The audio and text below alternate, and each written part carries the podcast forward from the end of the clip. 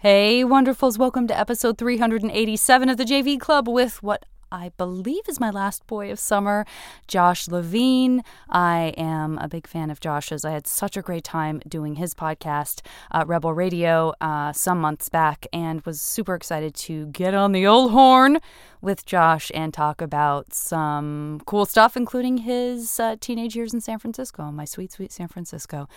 I hope everybody is holding up in the pandemic that continues on.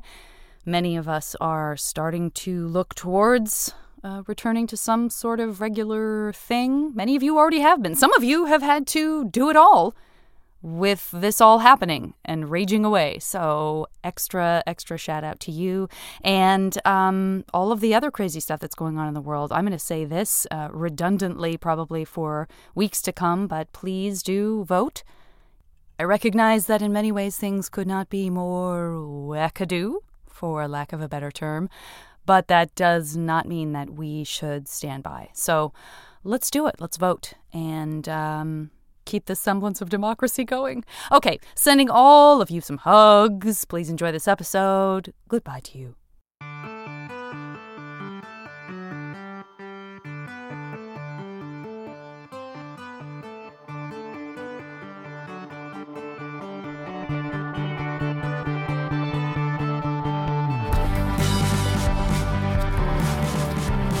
Oh, finally, I can have my own hobby just to myself that isn't baking bread because I haven't right. done that. Oh my god, how many people are baking? It's it's so insane with all the baking going on. So that they're really all of. I'm trying to think if there's anything that's that's kind of um, sweeping the nation that I can that I can say like, ah, guilty as charged. I am that person. I don't think oh, I have any. involved in? No. Yeah, I don't have any like, oh, this is that that thing that we're all doing because Instagram told us how to or whatever. I just don't have anything Your- like that. Your your workout, no changes. My workout, as uh, listeners of the podcast may have learned in the last couple of weeks, has been that I get up really, really early uh, before I ever did or would choose to normally, unless I'm, you know, working on a show or something, at like 5.30, 6 o'clock, so that I can get outside, ideally when there's still some June gloom, because we still have been having it even into August Yeah. and when um, the fewest people are out in the world, just not because I'm afraid of anything, just because I really love solitude. Sure. So I've become that like really early to bed, early to rise person, and and and these these sort of hike walks um, that I go on that are you know I live in the hills and I walk in the hills that even the ones that I don't live in uh, are just they're just hikes by by virtue of where where I am have become longer and longer as my desire to get back to work grows smaller and smaller. Is that right? so like today, I mean, granted, I like was on a phone call for quite some time today, but I walked for three and a half hours. this Wow. morning. Now, do you do the walk the walking conference calls? I don't. Uh, this was like just a, sort of an exception because I was already out and I was further away than I had planned to be. But um, I don't because I'm so doesn't like you know I'm so generally uncomfortable with like, am I being loud? How loud do I think I'm talking? Oh, versus funny. how loud is it clear to everyone else that I am talking? Because I don't want to be that that gal. See, I try to do that. I, I I do as much as I can. I like to be out walking while I'm on calls. I used to travel to New York a lot, and like I would just, you know, I would have a day of calls sometimes. Like I've, I, uh, you know, I'd have an event at night, and I've had the day to just work, and I would just walk the streets of New York all day long on conference calls. Well, good for you to because otherwise you wouldn't. Yeah, you wouldn't even get any like New York on you, Right. which is important to me. yeah, and there, it's yeah. such a city you want to walk in, and so I don't, you know, in LA it's harder, but I, I live by the marina, so I'll, so you know, at least a couple days a week I go down the marina and I just walk around the boats while I'm on calls. Yeah, I mean, I think first of all, New York being on a conference call in New York couldn't couldn't support it more. That's such a loud city that like, Oh yeah, who cares? I always feel like I'm, you know, like I'm in my neighborhood or surrounding neighbors are so quiet that I always feel like, you know, like, and then and also there's a lot of like blind curves, so I feel like I'll be in the middle of being like, I don't know, I'm just so pissed. Oh, I'm so sorry. I'm so sorry. I'm sorry I bumped into you and your baby carriage. that's hilarious. Um, I I don't picture you yelling at people though. I, Is I mean, I'm not a yeller at all. I can't, I can't see I think it's probably my laugh is probably the most obnoxious thing to overhear if I'm on a phone call. Oh yeah, yeah, yeah. Um, well, I'm so glad that you're in Santa Fe. I I'm staring at a poster of uh, a piece of uh, beautiful art that says Santa Fe on it. So I'll Oh, send you a snap What a coincidence. what I what I stare at when I podcast. Um, it's uh, it's such a, a great town. How's everybody handling it there? Is it what's the sort of like COVID reading of how people are conducting themselves? I mean, it seems about like like at home. Yeah, as far as like you know there's not a lot of people out i mean we haven't been out much at all uh, we've gone to pick out take pick up takeout a couple times and we went we have we're with a bunch of kids in the house so we took everybody to the park and Yeah. on some hikes and stuff so i would say there's not a lot of people out. Most people have masks. Some don't. Um, and you know in general i think it, it seems it's definitely like when i go i have i've been going to orange county lately to play tennis because i have a friend down there with courts. And um, down there there seems to be nobody with masks. And that's what I hear. it's way different. Uh, but santa fe seems a bit more like la Yeah, um, but you know, I think you know if you're first of all, we stayed home for whatever three, four months like everyone else, and then Yeah. we just found ourselves needing four different walls to stare at, right, Yep. as opposed to our Absolutely. own. Absolutely. And um, so we went to Indio last month and stayed in a house there, and now we're in Santa Fe, and just so places that we can drive to.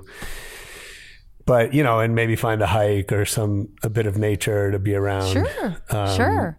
Is uh, incredibly rejuvenating, and you know, I I think we're uh, my family and I we're pretty much okay with the the solitude, and we like each other, which is um, amazing. Yeah, So uh, it could definitely be a lot worse, but um, but yeah, it's sometimes I think we just feel like we need a change of scenery. I'm. That's that's entirely relatable. I think so many people are are you know starting to venture out, and I mean, some people did right away, um, which I also get. I think uh, I got trapped in the like. What if I have it and I don't know it, even though there's just no way I have it?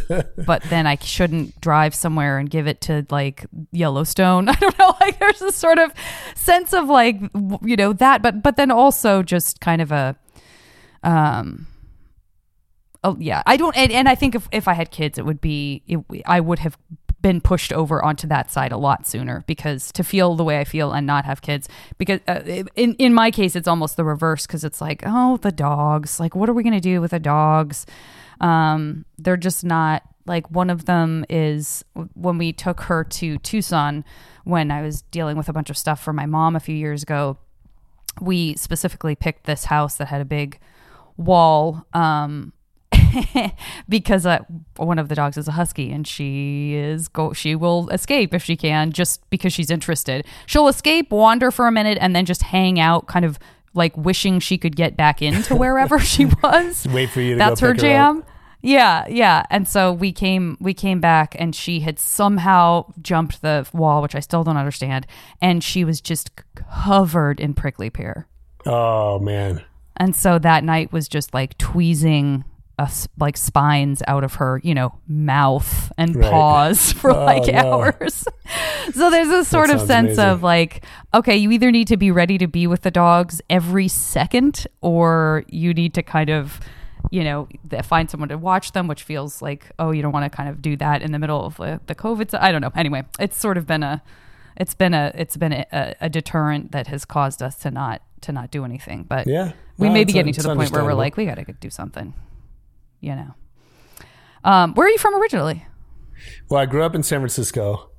Um, I was actually born in Ohio, but I, I tell people I'm from San Francisco because I got there when I was four, and I, Yeah. we don't have any roots in That's Ohio or anything like that. And so my my parents are from LA, but we so I spent my childhood in right in the city, uh, you know, six blocks from City Hall and um, Hayes Did we talk? I don't think we talked about this when I did your podcast, did no, we? I don't think so. We were Yeah. busy talking about more interesting things like your life.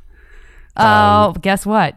Now that's what's not interesting on this podcast. It's a it's a real 50 50 what? No, it's a real 50-50? No, Sure. it just it it just flipped. It just flipped. Oh, Um okay, so you were really close to where I was living when I lived there. Where'd Um, you- not to say we were live? there at the same time. Sutter and Leavenworth for nine and a half Okay. years. yes, I was on Hayes and Fillmore.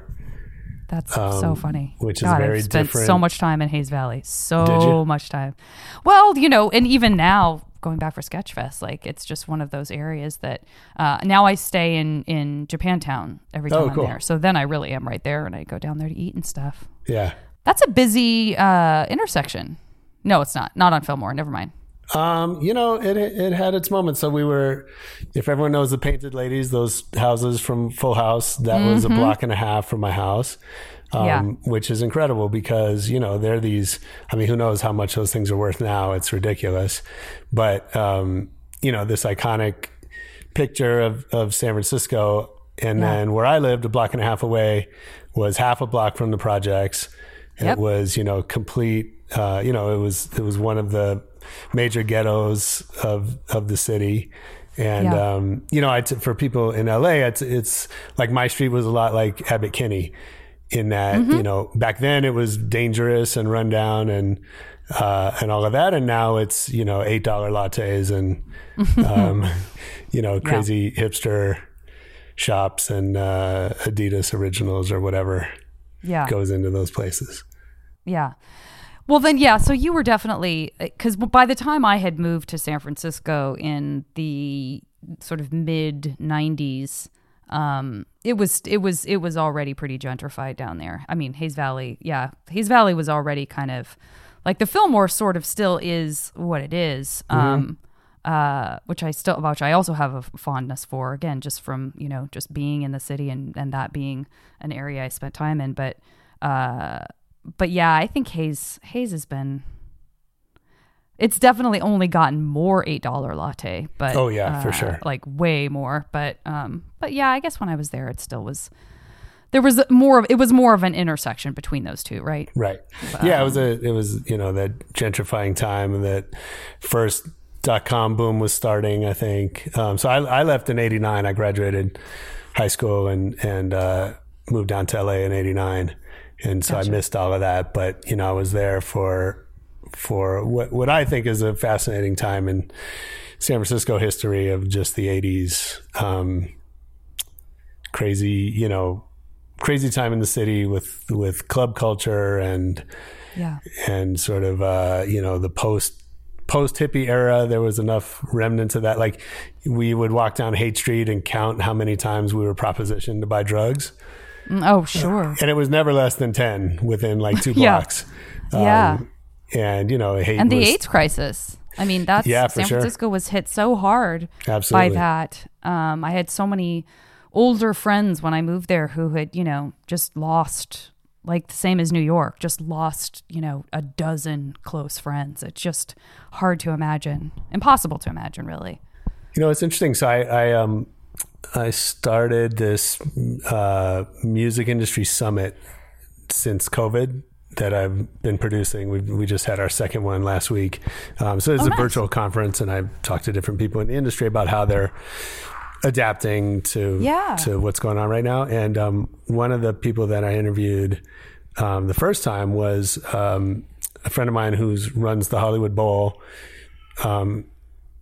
and he's he's gay and and uh, you know we so I had asked him kind of just what what was going through his mind at the time when COVID was Yeah. was hitting, you know, and he and Oh, yeah. you know, and he's in live music, which is one of the worst hit Yep. industries there is, and and so and he said, you know, it's terrible, but also I lived through uh, AIDS in the '80s, and I'm going to live through this. Yeah. And we had a bit of a chat about that. Um, and, it, and it reminded me that, um, you know, because I was, let's say, 12 or so when AIDS started, was on the news every night. And there was a time Yeah. that younger people won't know about that AIDS was on the news every single night. Yeah. And it was this, um, it was, you know, being called this modern plague. No one knew when it was going to end or how many lives it was going to take. No one knew how you could contract it. And there were all these Yeah. stories about nurses and like refusing to treat patients Yeah. because they didn't know if they were going to catch it by walking in the room with somebody and The, all and of it was that. the gay, and, and it was conveniently the gay disease. Absolutely, So it was like a it was originally called a gay cancer, Yeah. right? So there was Ugh, this yeah. this boogeyman out there, and anyway, but there's so many parallels to ha- to our reaction to COVID, right? That um, again, just all of this disinformation and misinformation and uh, um, uh, conjecture and worry, you know, politis- politicization. all of that for Yeah. sure and uh, and and you know like the diseases themselves are very different but our reaction to it and i think it really speaks to our um, just how we behave when when we're, when things are uncertain Yeah. right when we don't know it, you know what's around the corner or if this something's going to kill us or whatever and you know and then you know we look back on AIDS and and it's obviously you know still terrible but it wasn't the um, end of the world as many people had thought it might be and Yeah. uh, and we've come to coexist with it for the most part at least you know in in the West um, which happened so gradually. Yeah. I mean, and also this may be like a very naive thing for me to say, and and perhaps, and, and obviously it's still running rampant through certain communities and countries, and uh, to your point, it's it's still an issue. Um, but you're right in that it was so front and center here, and um, there was never this sort of moment of like guys, we did it. Like, let's all have a big world party. Diddy! You know, there was no sense of it was it was all so gradual. It was so like, well, this we, you know, this seems like it might help you know this particular aspect of the, what happens with HIV. Then this thing, well, then this, then pretty soon you have this cocktail, and no one knows if the cocktail, like how long it's gonna. So it's all been so kind of unless it's right in front of you because a you're you know actively involved in in the agenda of of making the world safe for everyone uh, with very specific respect to AIDS, or it's something that touches you personally because of a family member or a friend um, it it became this sort of thing that was like, oh yeah, I guess, I guess we can live with HIV now. Like, you know what I mean? It, it, it just was so it was so quiet. It was so gradual. It wasn't this moment and that I think we were all were wait were waiting for. Then that was that some person was going to be like, I, I hold uh, in this everlasting gobstopper the ki-, you know.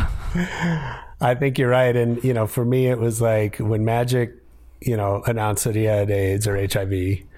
Um, I mean, that was certainly, you know, he and Easy E were the two biggest, you know, highest profile, uh, non gay, as far as anyone knows, right? That, Yeah. um, people that, that had it and, uh, you know, Eazy died and Magic didn't. And it was, yeah, I think it was some years later that you're like, oh, Magic's still alive and he's probably healthier than I am. Yeah. Um, yeah. and but you're right. No, it was never. The war on AIDS was never won.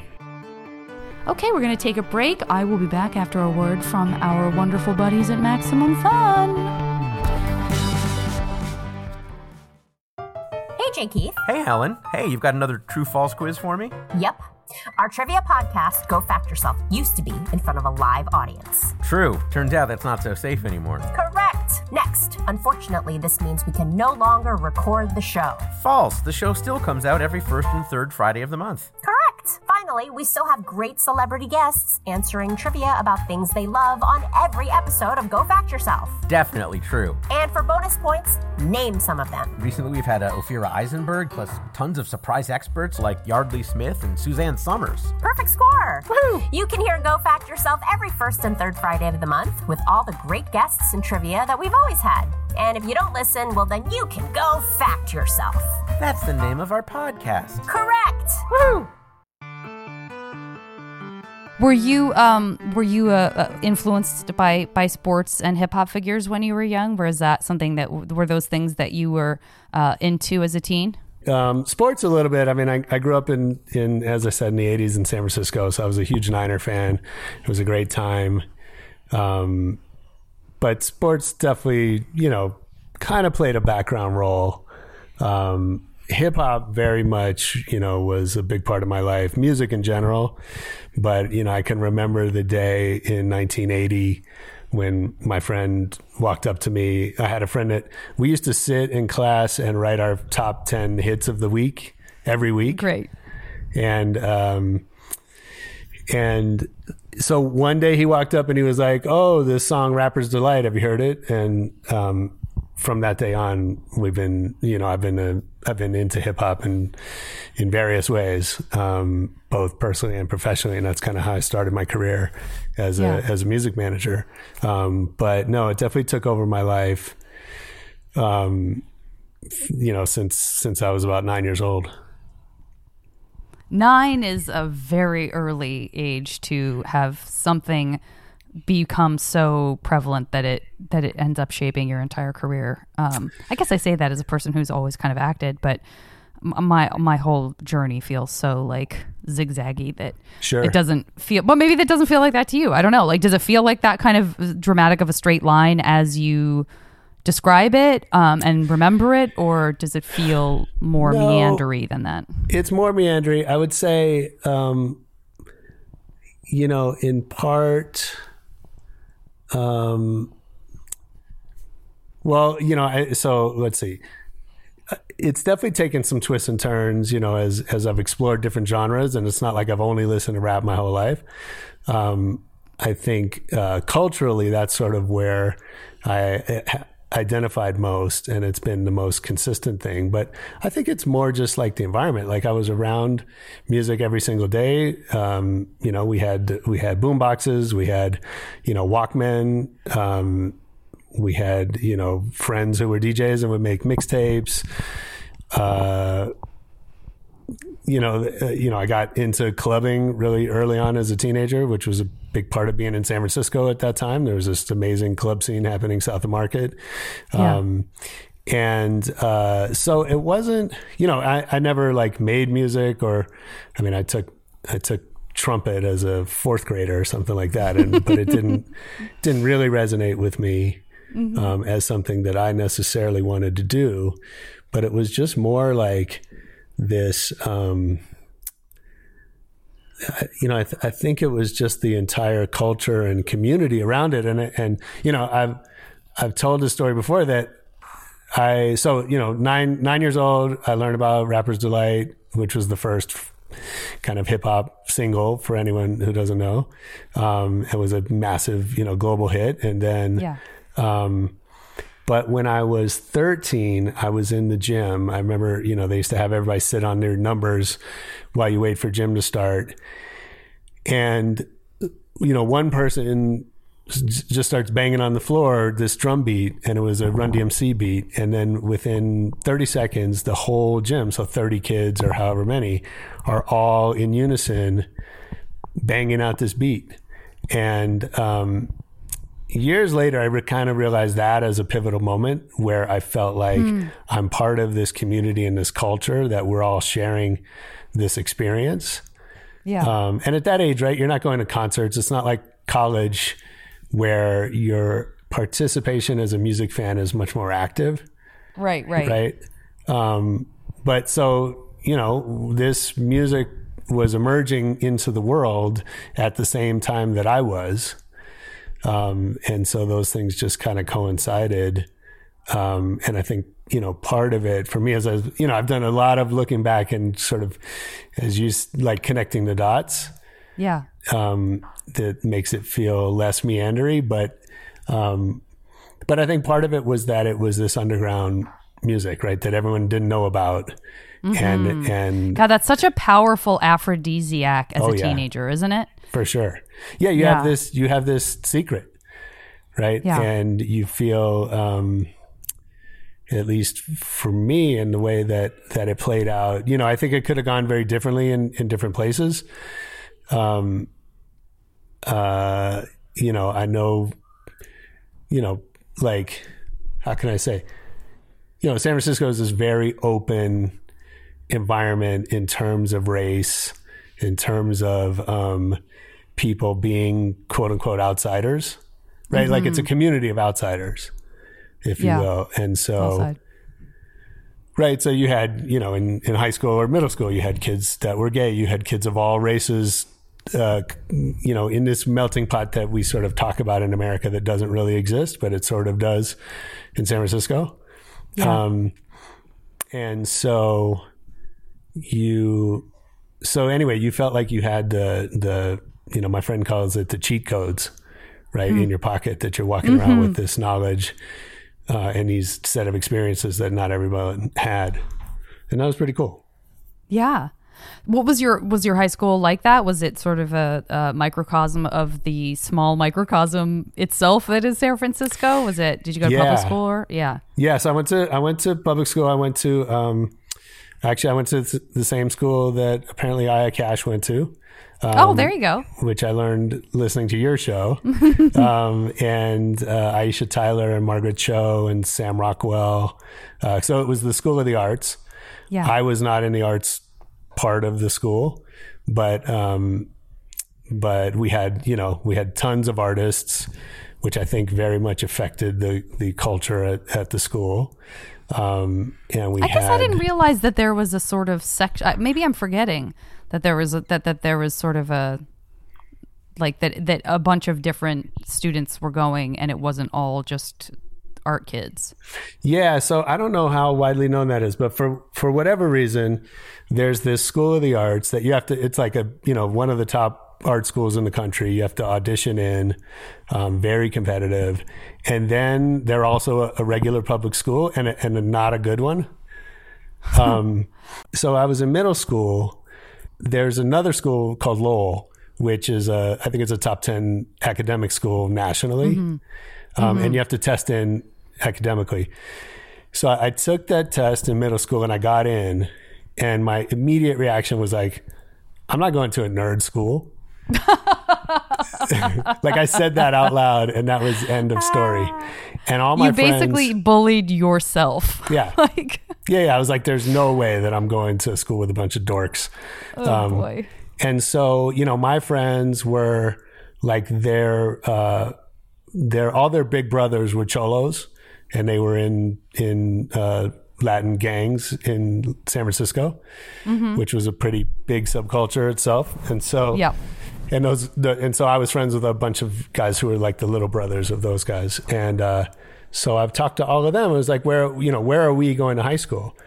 Yeah. and they all named this school and so i was like okay i'm going to transfer there so i didn't i didn't go to lowell and i didn't go to the school that i was supposed to go to geographically which was um, which was a school that oj had gone to in years prior um, which had been nicknamed hatchet high because somebody got killed with a hatchet um, there so i didn't want to go there and um, so anyway i go to this McAteer, and none of my friends ended up going Oh. and I, I don't know what happened. Like either they Oh, didn't talk to their parents or who Right. knows, you know, communication among 13 year olds. Um, Right. So I get there by myself. And uh, so it was this, and I remember the first day I walked in. So I always describe it as like a ghetto um, Ridgemont High. So like, you know, there was this great uh, sports, you know, we weren't particularly like we were really good at basketball. Um, and there was, you know, a lot of energy around sports. We had uh, at lunchtime in the courtyard, they would bring DJs like and play and have like breakdance battles and dances and just on like Fridays on a random Friday uh, at lunch. And so it was like super fun.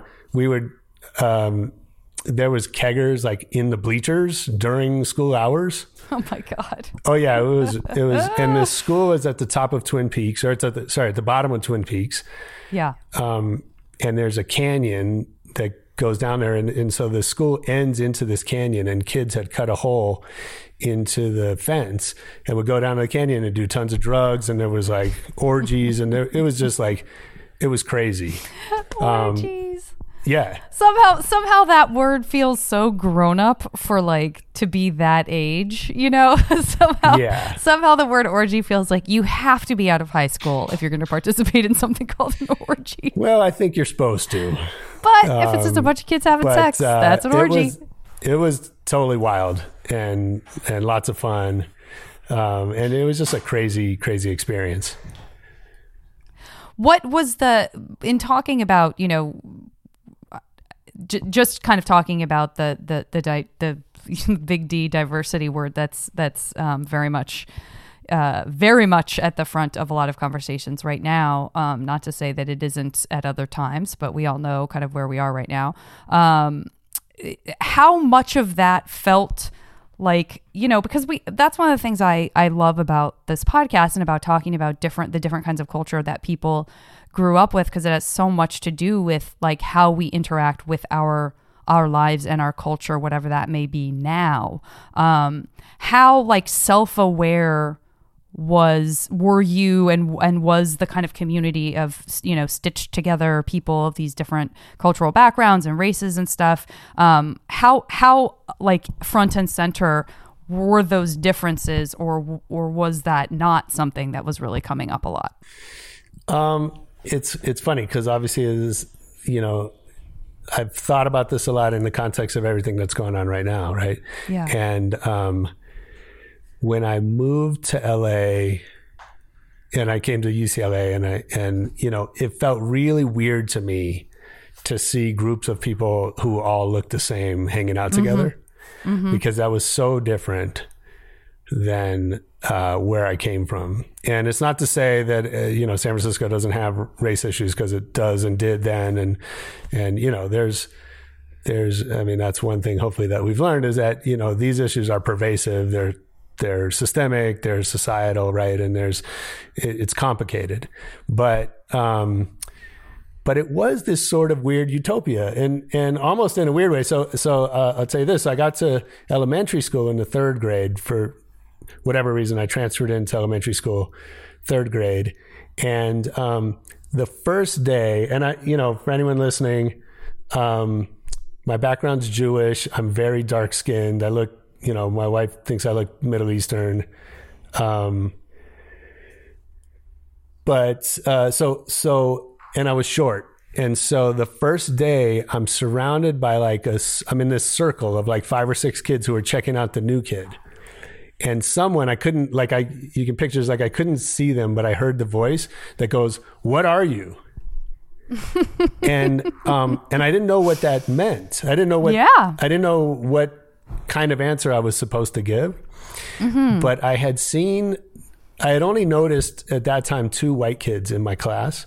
They were like twin brothers, and they were super freckly, like um, like um, alfalfa, right? And and they just got picked on, like relentlessly, right? And it's like I'd witnessed that, you know, early, quickly. Um, yeah. So anyway, just someone says, What are you? And I'm sitting there like not knowing how I'm supposed to answer that.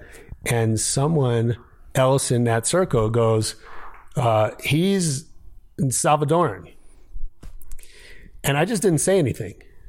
Oh, like just as a guess? Yeah. Or I guess. Yeah. I mean, I, yeah. yeah. I assume.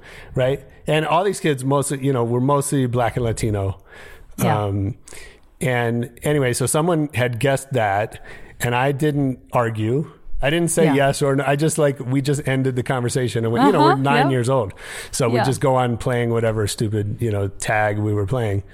Um, but for many years, I sort of like uh, passed as Latino in this non-specific way, and then I was worried. I remember being worried that I didn't speak Spanish, and it turns out like none of my friends spoke Spanish either because they were. you know, they were code switching, right? Where yeah. they got it at home, but they didn't speak it to their friends. Yeah. Um, and so, and then no one ever questioned it, right? But, but all, you know, since that day, my friends, my friend group has always been multiracial, multicultural, um, and it's never been something that I'd thought about mm-hmm. uh, until I was outside, until I came to LA and saw a, a very different reality.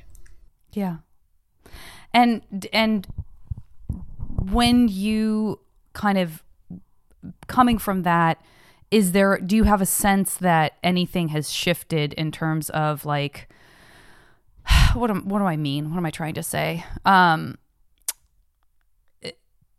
is there is there a sense that like th- there's there's still a, a place for that or does it feel like everything is um so so kind of raw and on the surface as we're looking at everything now that that that that everything has to be unpacked in some way with respect to like different races hanging out with each other and what it means. And uh, does that make sense? I don't even know what I'm asking. I think I'm just um, coming from kind of a similar place in my childhood.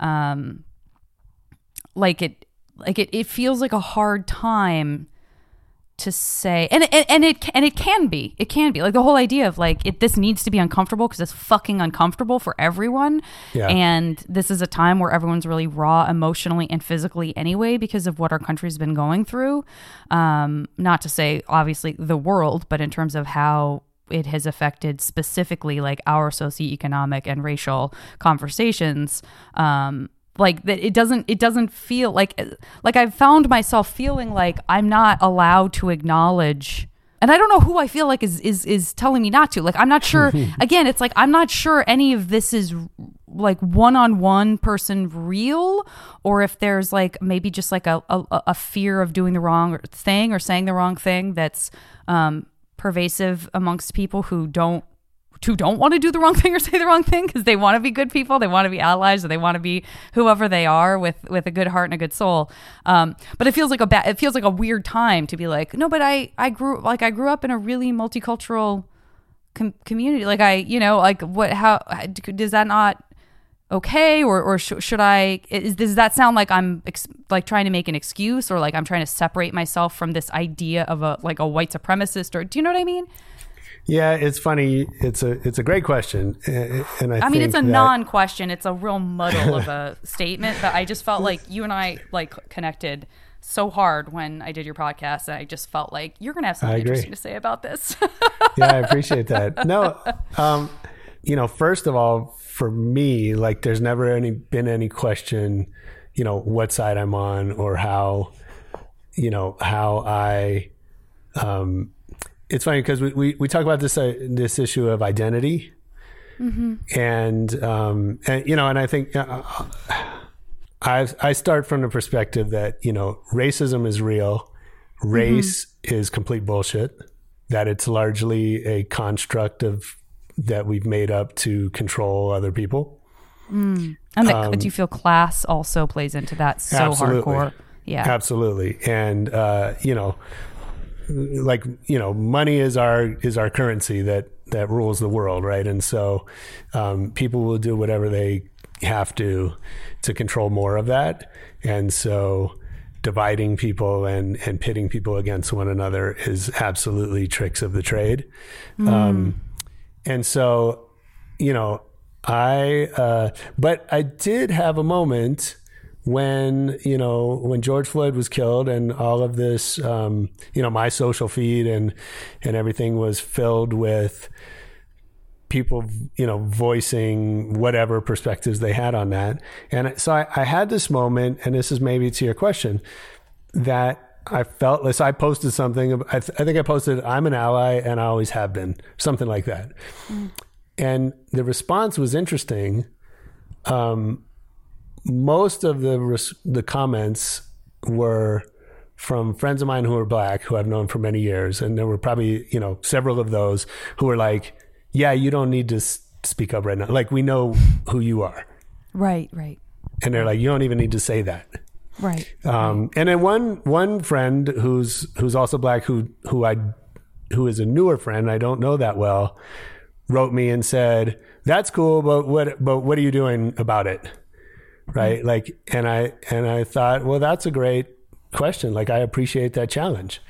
Right. right, and and uh, because I also know that me saying that doesn't really matter. You know it doesn't really help anybody you know, and again, it was brought to my attention that the people that I would want to feel like that, w- who I would want to know that I was in their corner, already knew that, um, and that that wasn't an issue. And then this other person who didn't know me as well was like, okay, what you know, let's let's like talk more about that, right? And let Yeah. you know, um, and and I had you know a conversation with her and and whatever, and so, um, but but I think like we should always be questioning you know our role in the society that we're creating. Yeah, and you know and the extent to which any of us is part of the problem. Like that's that's on us to figure out. And yeah. we should we should all be asking ourselves that all the time. Um, no, it absolutely does. I mean, you know, it's uh, it's the you don't you don't have to come up with a magical answer because that is something that uh, I think many people have have been very you know people who have who who have made their lives about these questions are like well get ready because this isn't as you know there's a there's there's a lot to this. And please don't come to me for a sentence and then take that sentence and feel like you're good to go. Um but uh but yeah i don't i just i think um i'm thank you for for indulging me because i i want to keep you know feeling like I just want to be able to keep having conversations with people and and and continue to recognize like I'm coming from a different place than someone else. And and and also like having compassion and hoping that other people have compassion for me amidst all of this because we are a product uh, of so many things that came before us or that we were surrounded by.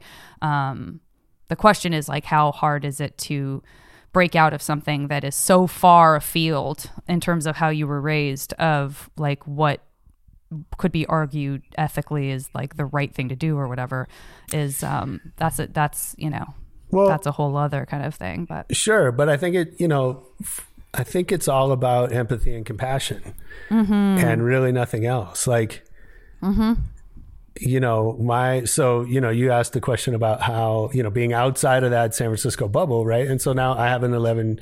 My son's going to be eleven next month, who I'm raising, and um, you know, we we think very much about his um, understanding of race and his place in that, right?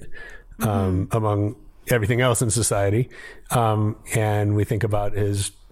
You know, there is a little bit of probably I wouldn't say a deliberate effort because, but you know, there's a little bit of awareness of like, are we allowing him to experience diversity in life and make sure that he's exposed to different kinds of people and different types of experiences and and all of that, right? Because he's growing up in a very different environment than I did, sure. um, where some of that may not be as readily available. Turns out it's kind of a non-issue. I think first of all, uh, my you know my friends are very diverse, and so the kids that he meets through them sort of helps take care of that. And I also think um, that these kids, uh, you know, I know like we like to feel optimistic about the future.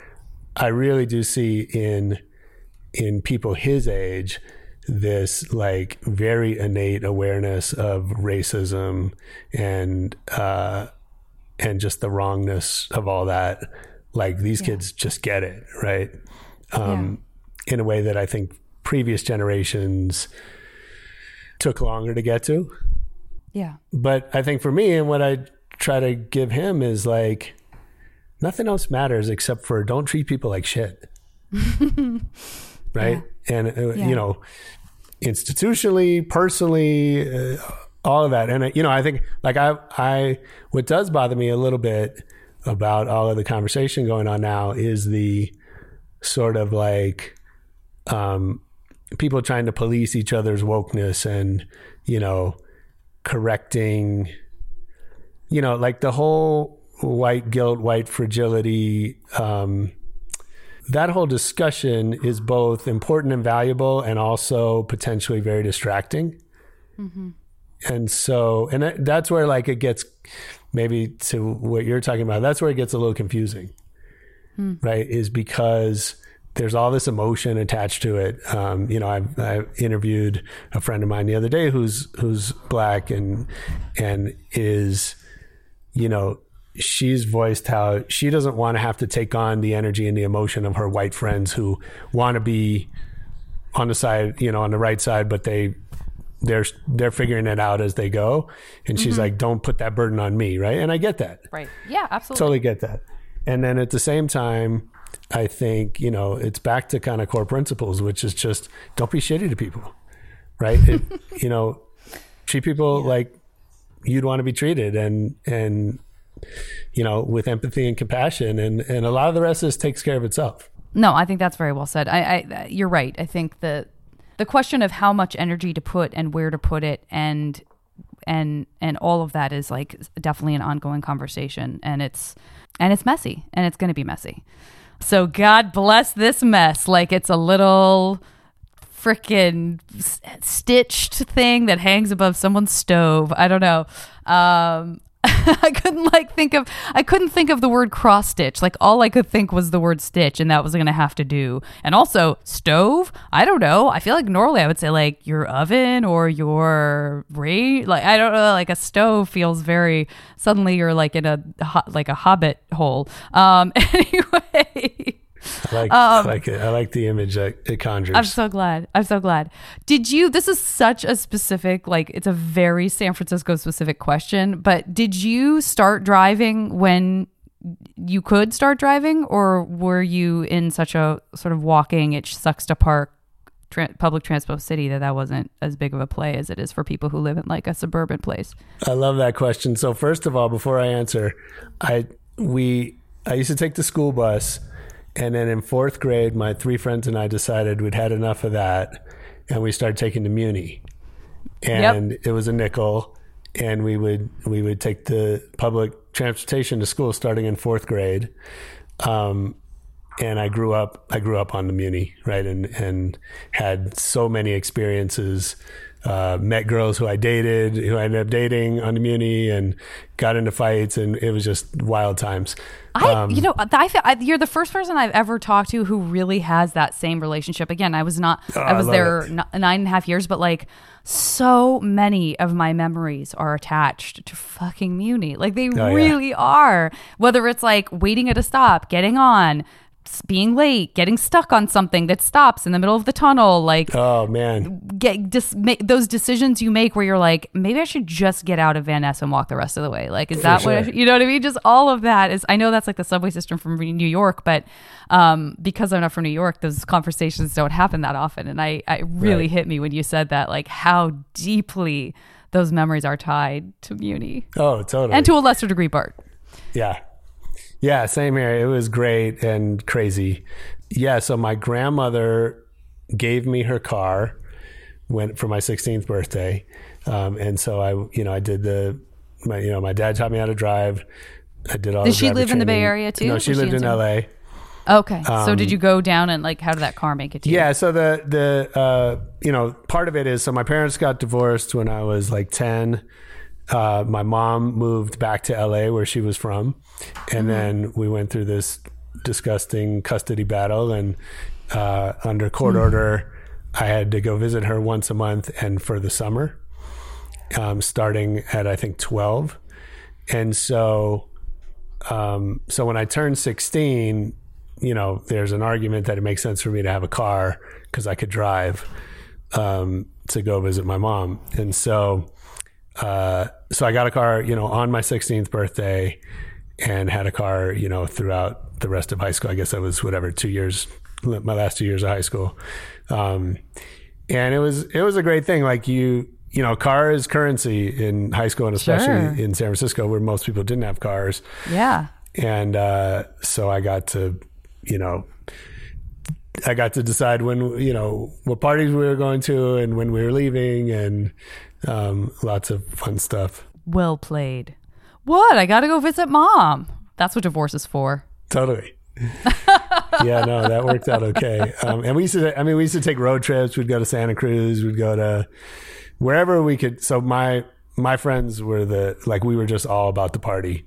Were you a bad student, or did you manage to somehow squeak out? I both? was. I guess it um, wasn't a great school, so maybe it was easy to just skate by. So I was a uh, I was an early learner. My parents taught me really well when I was little, and then I would say I kind of coasted all the way to college. Um, so I never worked hard. I was, uh, but I got pretty good grades. I remember um, uh, Mr. Schwartz in the eighth grade. Um, I, there was there was a girl who had a crush on me and used to do my homework for me. Um, that sucks. I was such a shitty. I, I apologized to her uh, recently over Facebook. Um, but uh, I, I, remember walking up. I turned my paper in one time, and he looks at it and he goes, "Hey, I know you could have done that if you wanted to." And uh, he gave me an A Whoa. on the paper. Um, and so I was really I was great uh, with my teachers. I, I knew how to build rapport with them and and get pretty good grades without working very hard. Um, and so that took me up to college. It didn't work at all in college, and so I got to UCLA, and I was woefully underprepared. Um, and you know, it was, you know, it was a super competitive school, and uh, and I, I really had no business being there. How did that go? Did you stay? Did you drop out? Did you? No, I stayed. I graduated in, in four years. I um, I found I was on academic probation. I think once or twice, um, and I just somehow or another figured out a way to do enough to get by. And what was your major? Um, So I graduated in linguistics and psychology, and what happened was so I'd I'd entered. Um, so I saw Wall Street in high school, and I was like, you know, the Charlie Sheen. Oh, yeah. Uh, uh, and I was like, oh yeah, that seems cool. And um, and so all? I thought the point of Wall Street was to show how bad it was. you know my my life has weirdly been guided. You asked me about music, which has played a huge role in my life, but weirdly it's been guided by movies, maybe more. Um, so before that, I watched um, I watched uh, Oxford Blues. Rob Lowe. He's he's like a poor kid who gets into Oxford, and and everyone picks on him. Um, and so I was like, "Fuck yeah, I'm gonna go to Oxford." and I'd never heard of Oxford. and I was like, and then I don't know what happened, but that it just faded away somehow. And then I wasn't going to Oxford anymore. So then I saw Wall Street, and I was like, I'm gonna go work on Wall Street. And um, and so I got into UCLA by accident. Uh, not by accident, but they shouldn't have let me in, but they did. And um, oh, so wait. So I was I was gonna go to Wall Street, right? So I, but I, the court had said I had to go spend summers with my mom. So I was junior year, I was with my mom, and she's like, "Hey, do you want to go on a college tour?"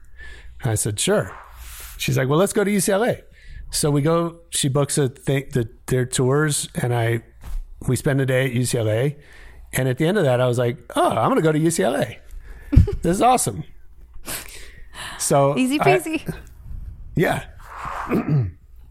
Excuse me. So I applied, got in miraculously, and I get there thinking this is I'm on my way to Wall Street. So I, I mm-hmm. apply as an economics major. Little did I know, like, it, uh, along, you know, it's like not the right way to go to Wall Street. Just in terms of like, it's not a business degree, and they're not teaching you all the things that you. It's like a Right. whole different path, right? right. So anyway, I get into econ, which is uh, hyper competitive, and I get like C's my first semester, and they're like, "Okay, you're not an econ major anymore. You're out." Um, And then I, I had so then I'm undeclared, and you have a couple years, I think, to figure that out. And uh, meanwhile, I kind of find myself in in the music industry. While I'm in college, I started managing artists. In fact, you know, a couple uh, students from UCLA who asked me to be their managers, and I started managing. And then um, uh, and I was doing other stuff in the music business. So it didn't really matter because I, I had, at that point, I had decided my career path is going to be the music industry. Yeah. Um, and so, but I just wanted to graduate. So I, you know, at the time we had these paper catalogs because we, you know, I'm so old, we didn't have internet. And, um, so I'm sitting on the floor at my mom's house, like trying to find the major that will get me out of school the fastest because I just wanted to graduate and be done with it. And Yeah. and so I'm pretty good at languages, and I had um, I'd done AP Spanish in high school, and then you know that got me eight units or whatever, and I had so anyway I had all these language units um, that I could apply if it was to the right major. Right. So I picked linguistics because that got me out of school like two semesters, two quarters faster than Ah, every other major. Got it. And I I didn't really know what linguistics was, but I, I like I'd taken linguistics one. Like I took the first class and I was like, yeah, this isn't that hard. And people were like, oh my god, you must be so smart. Linguistics is really hard. And I was like, I don't, I don't know what's hard about it.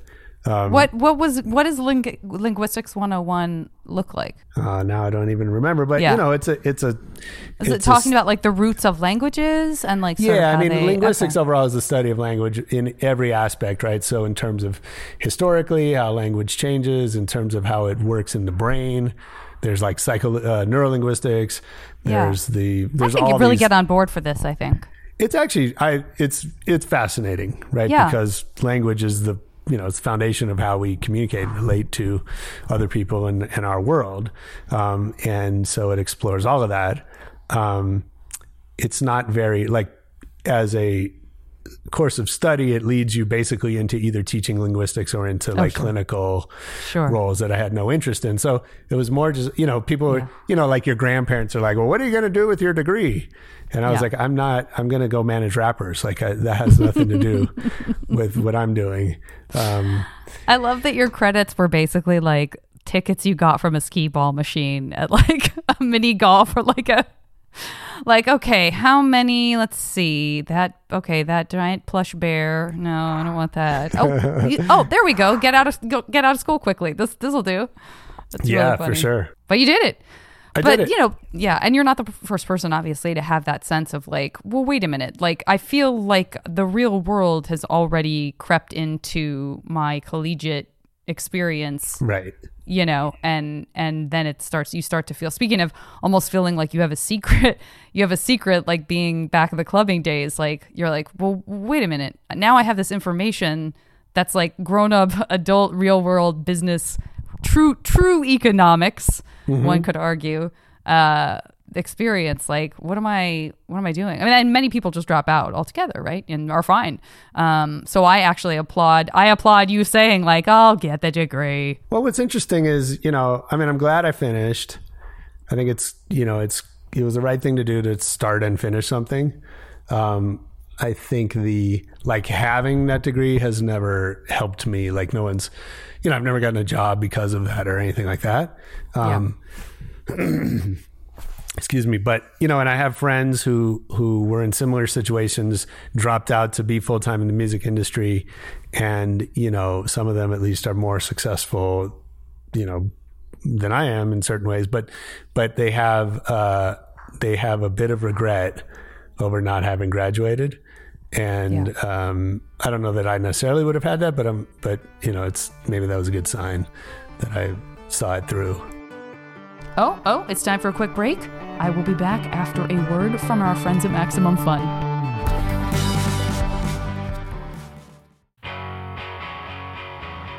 Dead Pilot Society brings you exclusive readings of comedy pilots that were never made, featuring actors like Patton Oswalt, So the vampire from the future sleeps in the dude's studio during the day, and they hunt monsters at night. It's Blade meets the Odd Couple. Adam Scott, and Jane Levy. Come on, Corey. She's too serious, too businessy. She doesn't know the hokey pokey. She'll learn what it's all about. Busy Phillips and Dave Koechner. Baby, this is family. My Uncle Tell, who showed his wiener to Cinderella at Disneyland, is family. Do you want him staying with us? He did stay with us for three months. And he was a delight. A new pilot every month, only on Dead Pilot Society for Maximum Fun.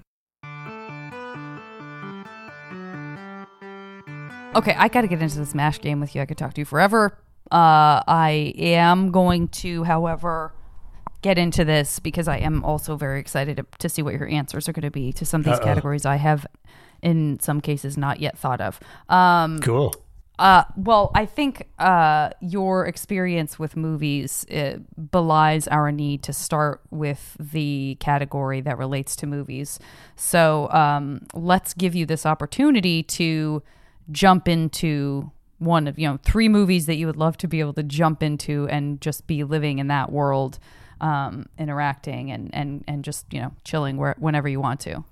Okay, so I I'm not going to pick Wall Street or Oxford Blues because um, uh, I would love to hang out with the dude in Big Lebowski, Great, Trading Places, great.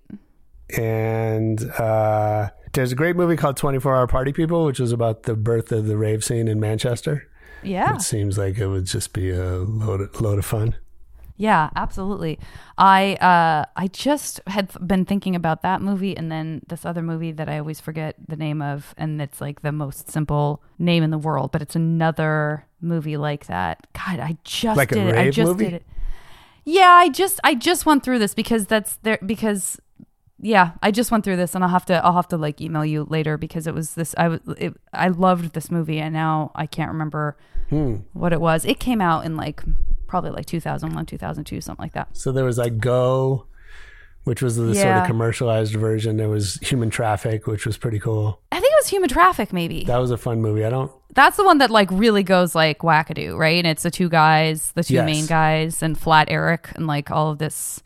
Um, yeah, I I, I think so. I am I'm pretty positive that that is what it was, and I Oh, nice. loved that movie. That was one of those movies where, kind of like the Danny Boyle style too. That that that feeling of like, what is happening? Like, can movies do this?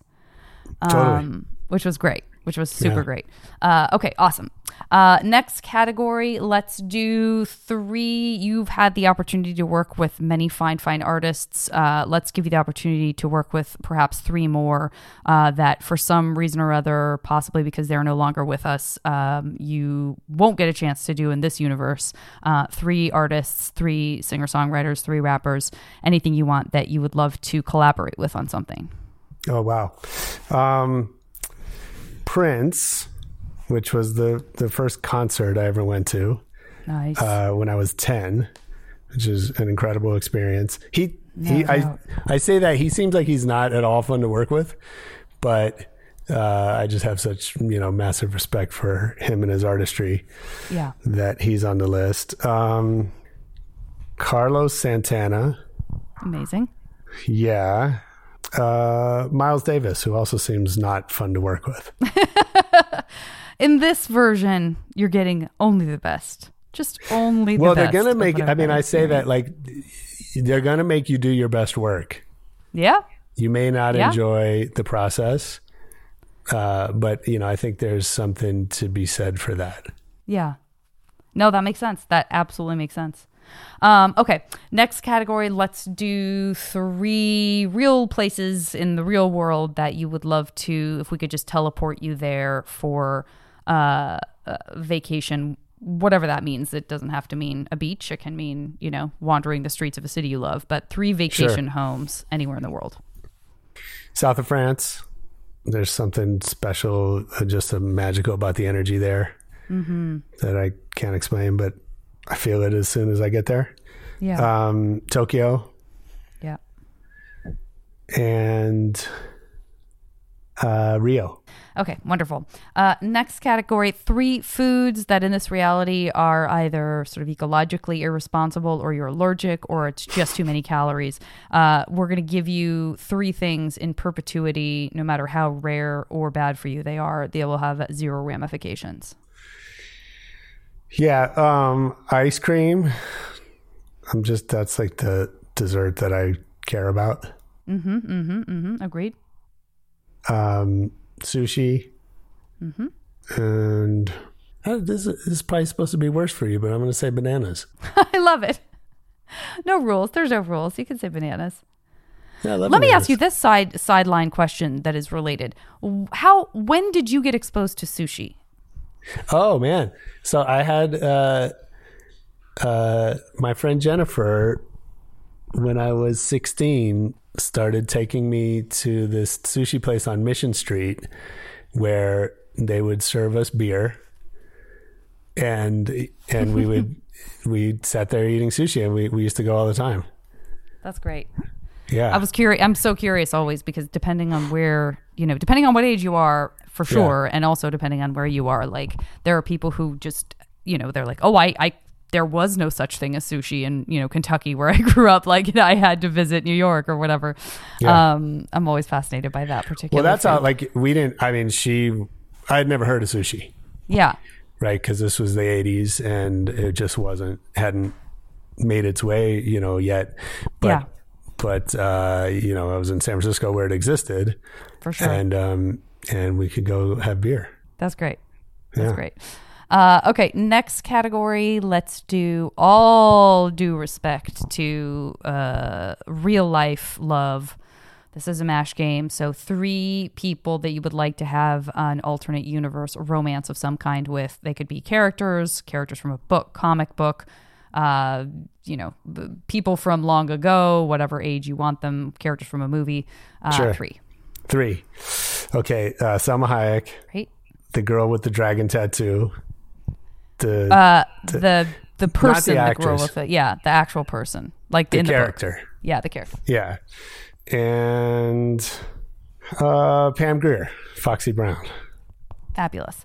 Uh, okay, next category three powers, super or otherwise, could be super practical, uh, that you could wake up, you'd love to wake up with tomorrow and have sort of downloaded Matrix style.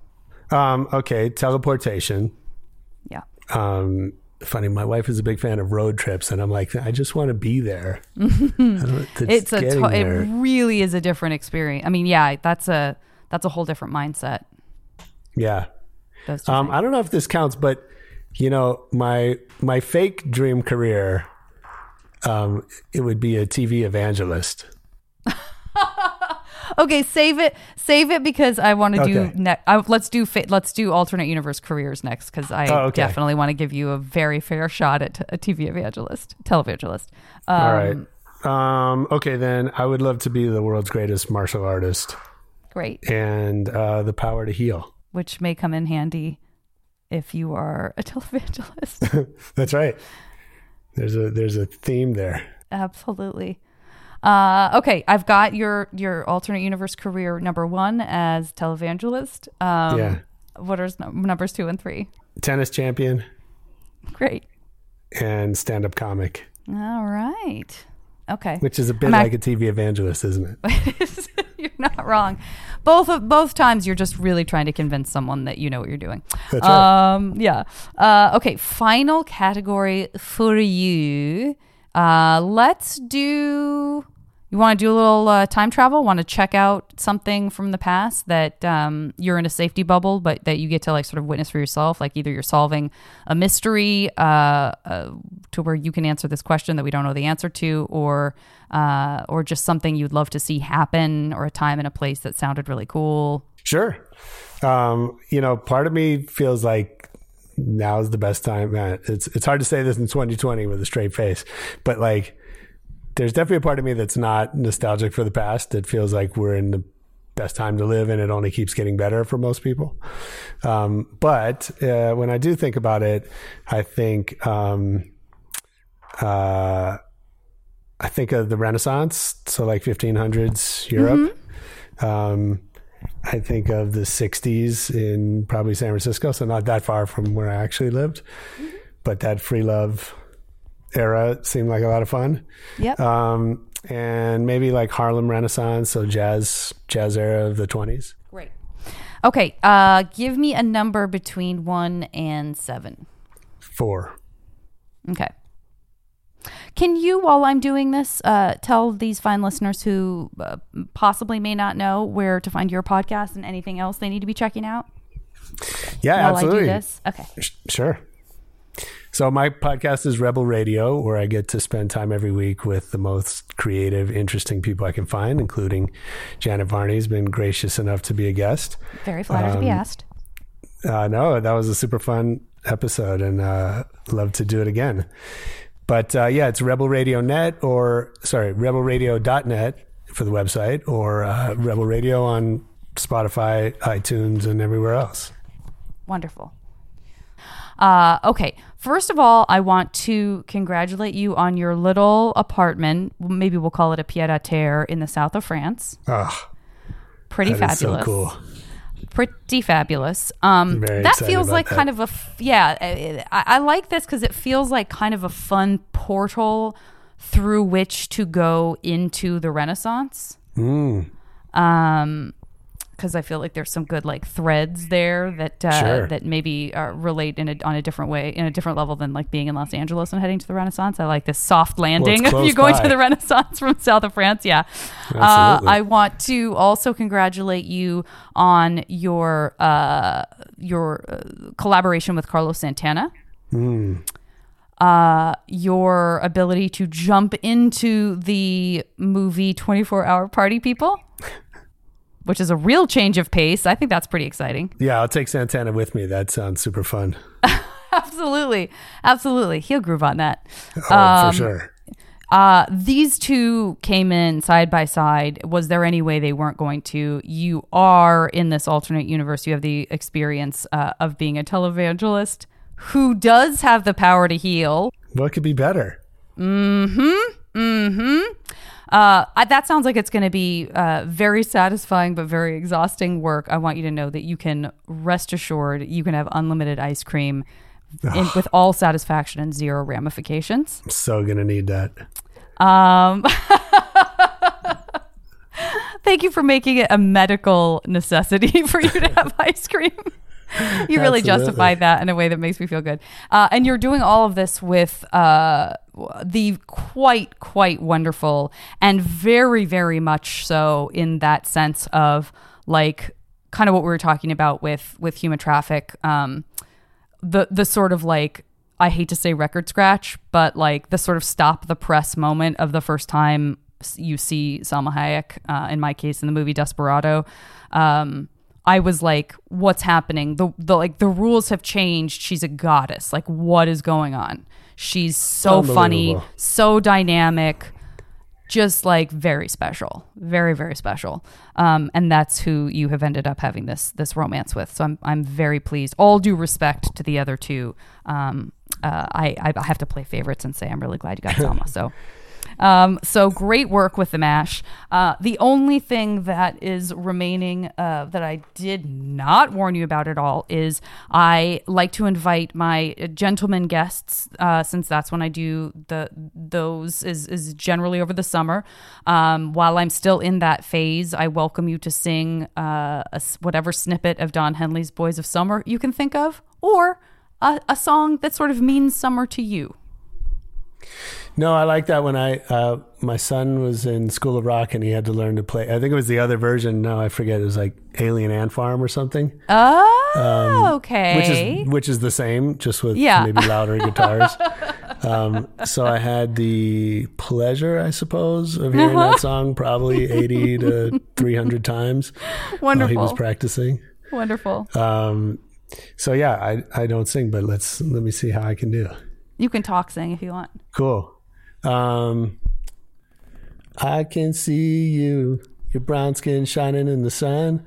Got your hair pulled back and your sunglasses on, baby. Yep, beautiful. Well, It's that's the beautiful best I rendition. got. So Beautiful and true. I'm always curious what portion is going to come up. A lot of the time, as I bet you can imagine, it's out on the road today. I saw a deadhead sticker on a Cadillac. Like that. That particular phrase really sticks with people, and, and then they realize they don't remember any of the rest of the song, and I get it. Are, are you a deadhead at all? Not at all. Not even a little bit. Me Like, neither. it's- and and I'm I'm Yeah. I'm like uh, I mean, first of all, I'm as somebody that you know works in and appreciates music. Like I'm fascinated with the Dead. Oh, God, yeah, absolutely. I have no interest whatsoever in their music. um, but but like what I was going to say is, you know, you have this idea in your head of what a Deadhead looks like. Yes. And then sometimes I meet people that are nothing like that whatsoever, and they Correct. they go like they travel to the shows and they're like Yes. super into it, and I'm always just amazed at like the the breadth of that band, how they they just suck people into their universe. A thousand percent. And I will say, uh, A, I relate to everything you're saying. B, I cannot believe how many deadheads like I had in my life, particularly when I lived in Flagstaff and San Francisco, to eh, for some reason never hear their music. Like Mhm. I don't like somehow, but also like seeing like Grateful Dead stickers uh, or seeing, I think my dad even had like a Grateful Dead shirt. And I assumed they were like ACDC. Right. Like I couldn't have been more sure that it was like Yeah, the yeah, devil's no, music. it you know what I looks- it mean? looks And that- way not that I had a problem with it. Yeah, it just Sure. seemed like, oh, whatever this is is like, ooh, scary. Gosh, watch out, skulls. Um, But that's just but that's really funny. Like if you go back to a lot of that music, and you know, I, I'm like you hear people talk about Iron Maiden, which also like the name and Yes. it, it sounds super hard and but if if you listen to that music, which I don't very often, but Yeah. it's almost like operatic. Oh my god, absolutely. It's it really is. It's like theatrical rock. Right. And you're like, Yeah. well, this isn't scary at all. Like, I know. I know. You know, it's so funny how we get uh, these different uh, attachments to to those those ideas or those images. Absolutely. Well, I feel like the first the the the first kind of understanding I had of that on any level was when I had a sense of who Alice Cooper was because of MTV. Right. Um, and you know, everyone just loved talking about how you know how much he was like satanic or whatever. Sure. Just he was hardcore. And then he moved to Tucson and was like seen on the golf course all the time. And I was like, Oh, that's great. Got it. Yes. Okay. So there's like personas and there's, you know, there's like myth and and all of that kind of stuff. And but yeah, for sure. Like that was definitely true of ACDC. I remember people being like, ACDC is like really hardcore. And now I listen to it, I'm like, this is just like good rock. Like there's nothing edgy about it to me at Mhm. all. Totally. Oh, the times, the times. So funny. Um, I'm I, I appreciate that reminder about the Grateful Dead because it really is like one of those weird peripheral things that never sunk in to me at all. No, but they Um, got they just got some people. they just got them all Yeah. all the way in. And then many of those people then sort of like also got into the Phish. Oh yeah. that fish idea. Yeah. the fish idea, Janet. You're so square. um, No, that's a good. that, that, should be the phenomenon. title of uh, one of your books. yeah. The fish idea. But Why I did she write a that, whole you book know, on a band she doesn't listen to? Yeah.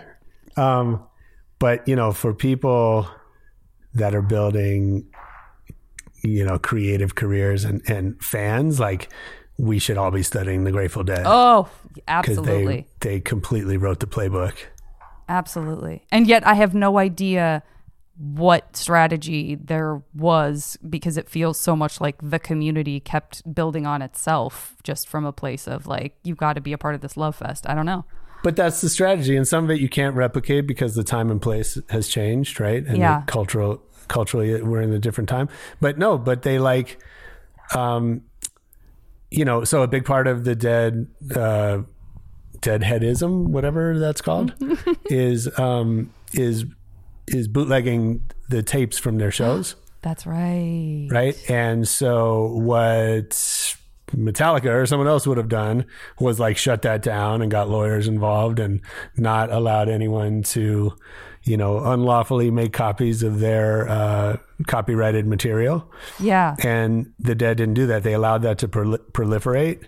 And it spreads the the legend and the love, and it makes people feel like they're um, in on the joke, right? It's back to what we were saying earlier about having the the the, the secret, you're right? so right. And and you're you know if you're a deadhead, you're instantly part of this global community where there's there's a code and a and a love.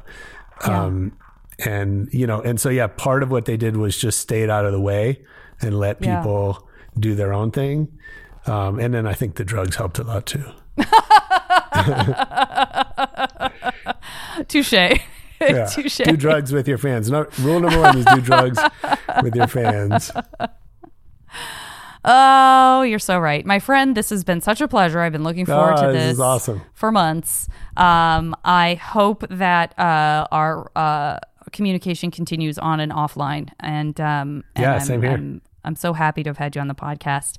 Um, uh, I'm going to say a real a real life goodbye after I hit stop. So uh, everybody else, thanks for listening to the podcast.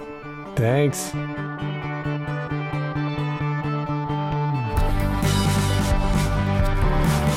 The show is recorded by me and edited by Julian Burrell. And as always, the JV Club theme song is Back Before We Were Brittle by the amazing Say Hi.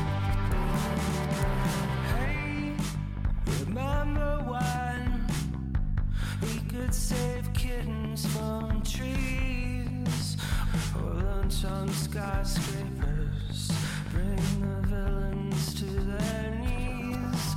Maybe we should move someplace new and build time machines to go and get us back.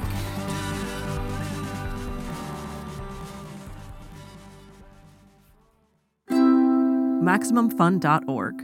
Comedy and culture. Artist owned, audience supported.